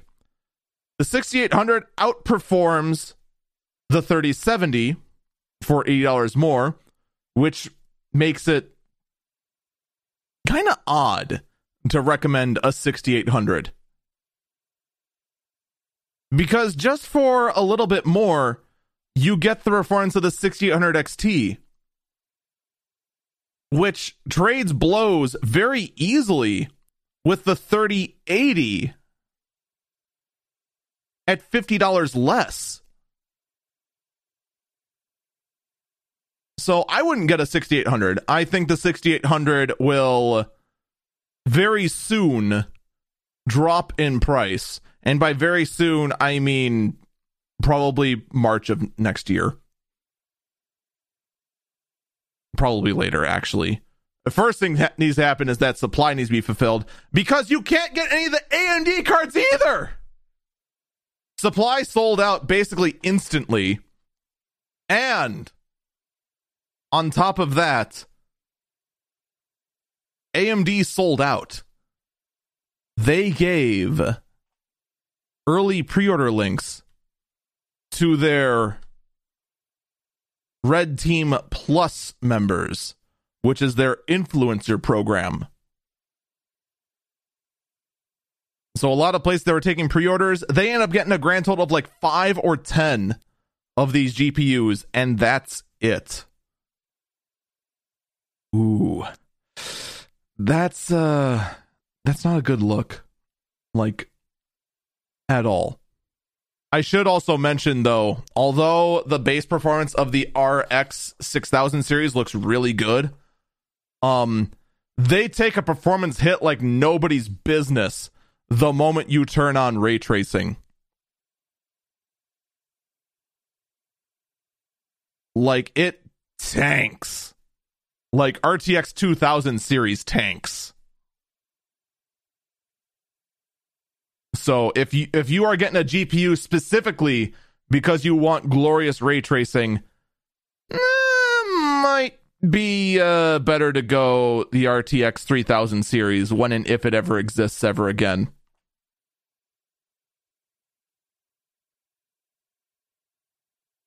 Now, Chat's actually bringing a good point. Don't misunderstand it's still impressive what the 6000 series can do. I'm just saying that as far as ray tracing performance goes, the 3000 series clearly wins. You know what this actually looks really, really close to? And I think I even made the same comment in my early bird briefing. The RX 6000 series reminds me a lot of Zen 2. When the Ryzen 3000 series launched against Intel, it traded blows very, very well with what Intel had to offer. Beating them in certain areas, losing in gaming. And it was a very, very, very compelling option. And considering the fact that AMD is able to pull that off with the huge advancements that Ryzen that um Nvidia made with their 3000 series, Dude, give Radeon a round of applause. This might be the first time in a while that Radeon actually, actually managed to pull it off. God, you want to talk about the biggest losers in tech? Radeon. Radeon has been the kicking boy of of of tech for so so long. Yeah, I think yeah, I think um someone in the chat pretty much s- said that they've pretty much been terrible since the Radeon 7970. That might have actually been the last time AMD made a halfway decent high-end GPU. Then again, they did also make that uh what was it? The R9 295X2 a very very bizarre looking water cooled mandatory dual GPU card that probably barely runs anymore since dual GPU support is gone. Also, can we just also say, man, Crossfire and SLI deserved better. Like that's just gone. It just doesn't exist anymore. It, it, it's it's gone. The end. Kind of a shame. But in any case, that's how that launch went. But Eagle, didn't you say there were three AMD GPUs? I did. AMD did launch a third GPU. But it's not for you. They launched the the the AMD Instinct MI100 accelerator card. This is a it's a supercomputer GPU. I mean, let's be honest. Its sole purpose in life is to be shoved into a rack, have a whole bunch of, of, of air pumped through it, and for it to be used for scientific workloads or to mine bitcoins without the owner of the data center know, knowing. Like at all. It has no video outs. It is just vents in the front and back. There is no fans. Its performance, though, is, well, as expected for an accelerator card, absurd. And unfortunately, the page I got from it says almost nothing. It is claimed to be the world's fastest high performance compute GPU. Because why would they say differently? There we go. There's the specs area.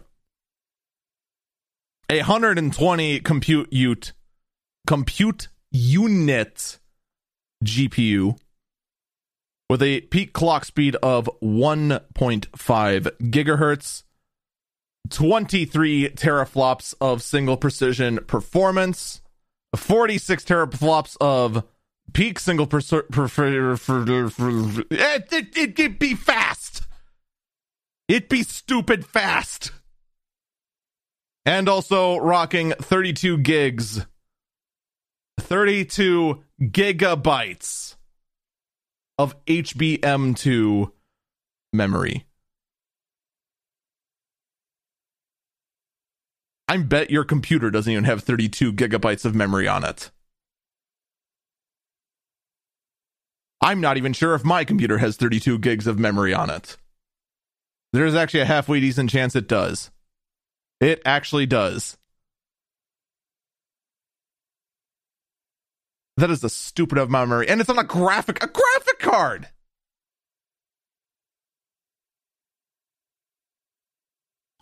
Unfortunately, though, the page does not mention what the price is. Because let's be honest.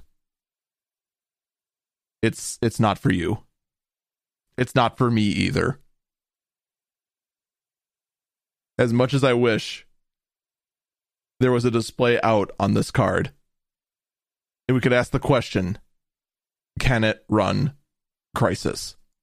Leaks have also come out that there will be an RTX 3060 Ti and this mythical RTX 3060 Ti that will only exist on paper and will never actually physically exist in the wild because that's how 2020 has been t- treating me and my need to get off this te- this GTX 1060 I have. I will never ever escape this GPU. anyway, the th- the 3060 Ti will apparently be just barely faster than the RTX 2080 Super.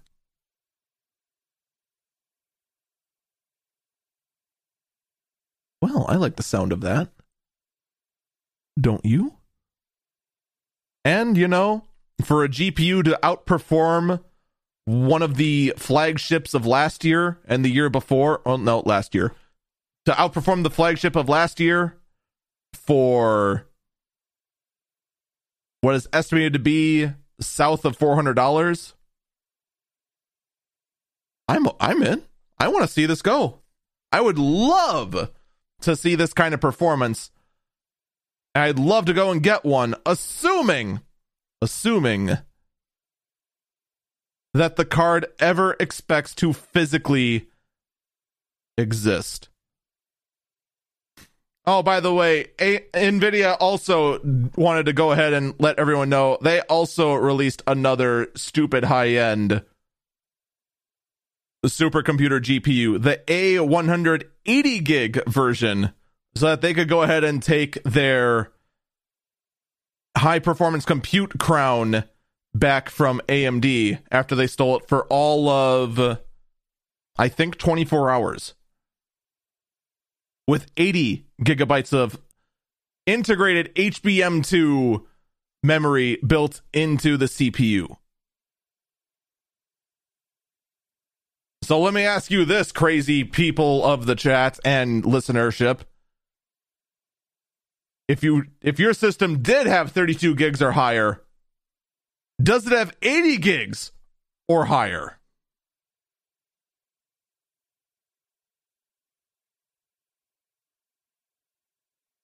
Because that I'm willing to bet it doesn't. Someone in the chat says, not yet. But give me time, and it will. All right, we're going to take one last break here. When we come back, I've got some very interesting stories to share. Some very, very interesting stories, including what's going on in the PlayStation world and Intel just finally giving up with the NUC.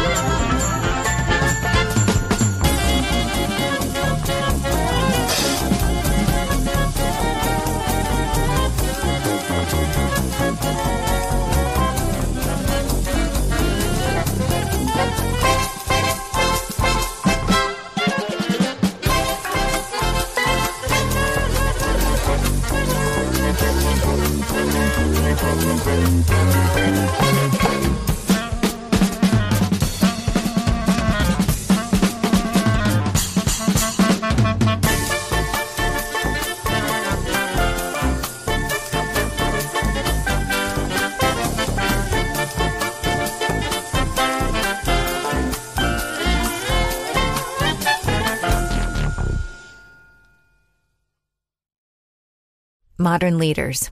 It's not just their ability to reason that we value, or their eloquence. It's more than their intelligence that we admire. What truly matters is their humanity. Just like modern leaders, the LS is human at heart. Every aspect of the Lexus LS is crafted around you, engineered to a higher standard, the human standard. The new 2021 Lexus LS. Experience amazing at your Lexus dealer.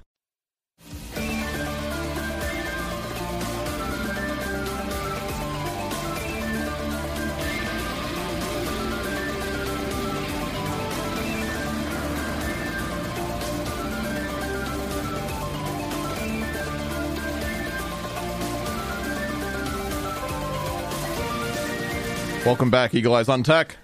I'm Eagle Falcon. All right.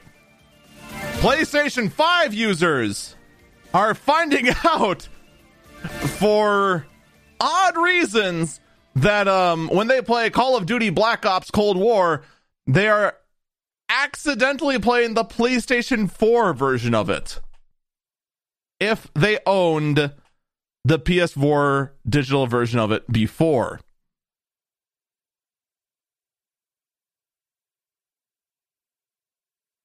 I could tell you exactly how this happened. About how it was all by mistake. If you had the PS4 version, it, for whatever reason, accidentally defaulted to that version before letting you play the PS5 version with the updated graphics. But quite frankly, I am very curious. I am very, very curious. How many of those users noticed?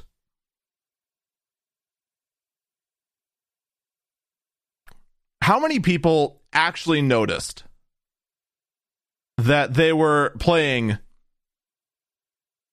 a last gen game on a modern console? That's the real question you should ask.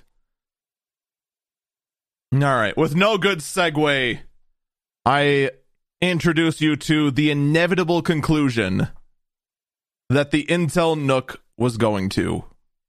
The Intel NUC, if you don't know what it is, was Intel's little pet project.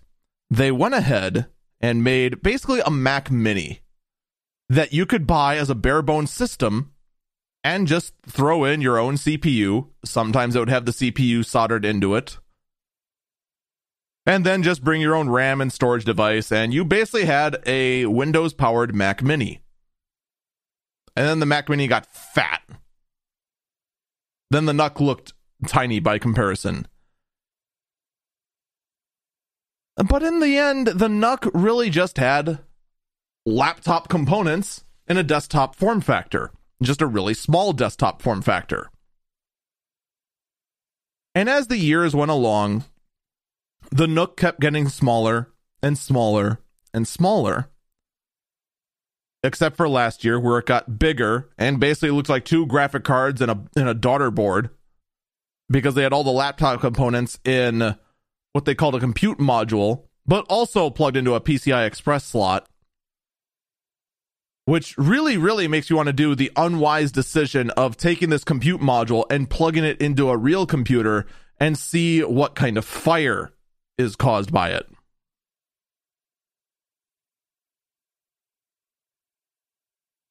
Don't do that thing I just said. That's it seems like a really bad idea. But I I digress. The whole point of that one was to say, hey, you can go ahead and just plug this in and then next to it bring your own GPU. And it's basically an upgradable computer that is really really small. Well, the next gen Intel NUC is a laptop. They just finally did it.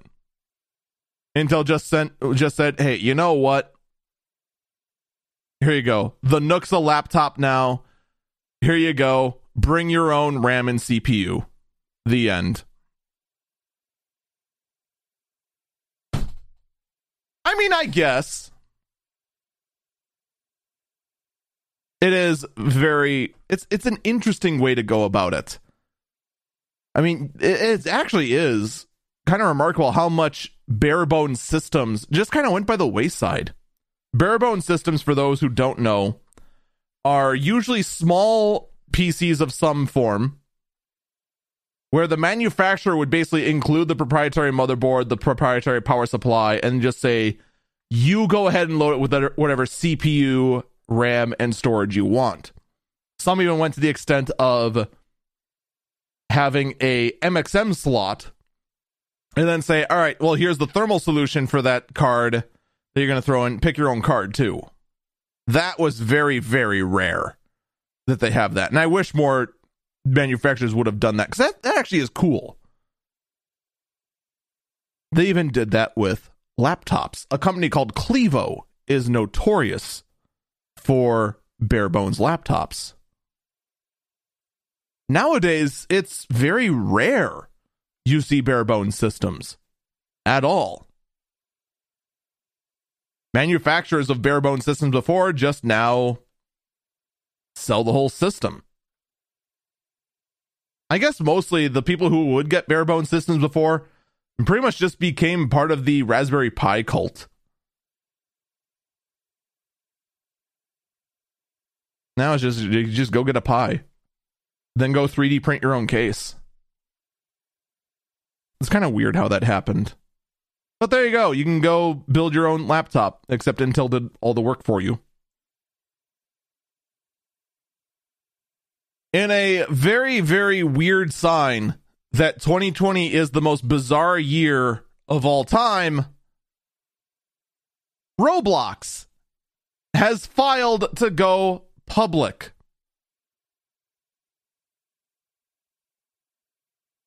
I'm sorry, what? Yes, Roblox. Roblox is going to be going public. They have filed for an IPO and will be traded on the stock market.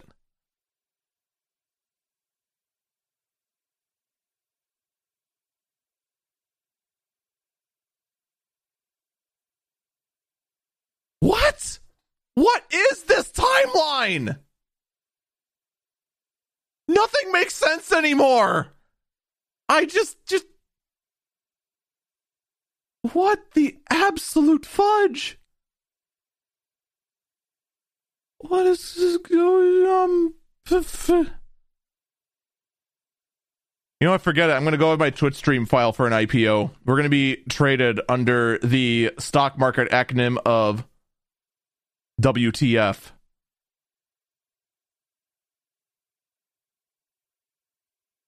If freaking Roblox can go be traded on the stock market, why can't I? And then I give you the last burb, the last story of the day, the weirdest story of the day. This highline, th- this this this headline Half Life 2, Episode 2 just got a new achievement because Gabe Newell is shooting a gnome into space.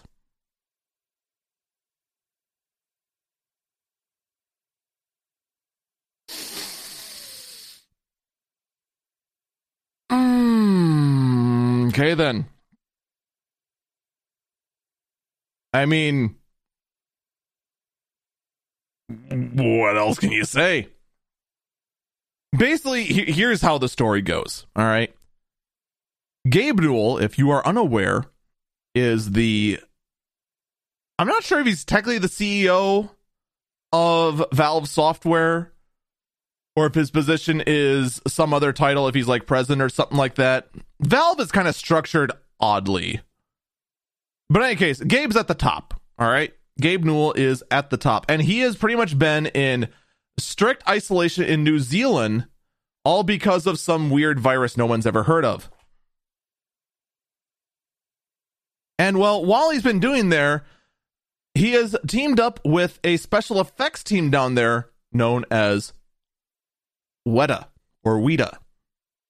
Weta actually is a very big SFX house. They have actually been responsible for a lot of special effects in a lot of Hollywood productions. I believe Weta Weta whatever is was actually the ones that did um actually now I'm less sure of this. I want to say they did a lot of the special effects in Lord of the Rings, but now I am way less sure of this than I sh- than I should be. I know they worked on a lot of big films, but in any case, they actually did team up with a local charity and then in fact did fire a small garden gnome into space. Not even kidding. They went and modeled a garden gnome. Got the physical garden gnome that it actually does appear in Half Life. The gnome actually does have a name internally. It's called Chompski. And they put it into a rocket and fired it actually out into space. And now, because of that, you can now earn an achievement in Half Life if you load the gnome into space.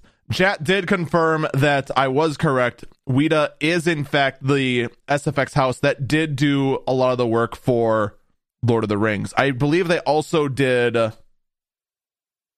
The Hobbit. Uh, they did a lot like Weta or Weta or however it's pronounced has done like a lot of really famous um films.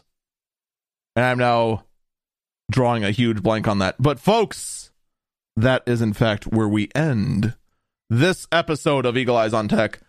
Thank you so much for listening and I hope you have not gone too insane by the thought of Gabe Newell launching a gnome into space. And I do encourage you check out some of our other works. I have a daily podcast, The Early Burb Briefing, which you can find wherever you found this one on iTunes, on iHeartRadio, Spotify, Amazon Podcast, whatever the heck Google is doing. That's still a mess. I still have not figured out what the heck's going on over there. They have not told me anything. And check out my Twitch page, twitch.tv slash Eagle Falcon, where we in fact record this podcast every Saturday. Take care, and hopefully We'll see we'll see you next time.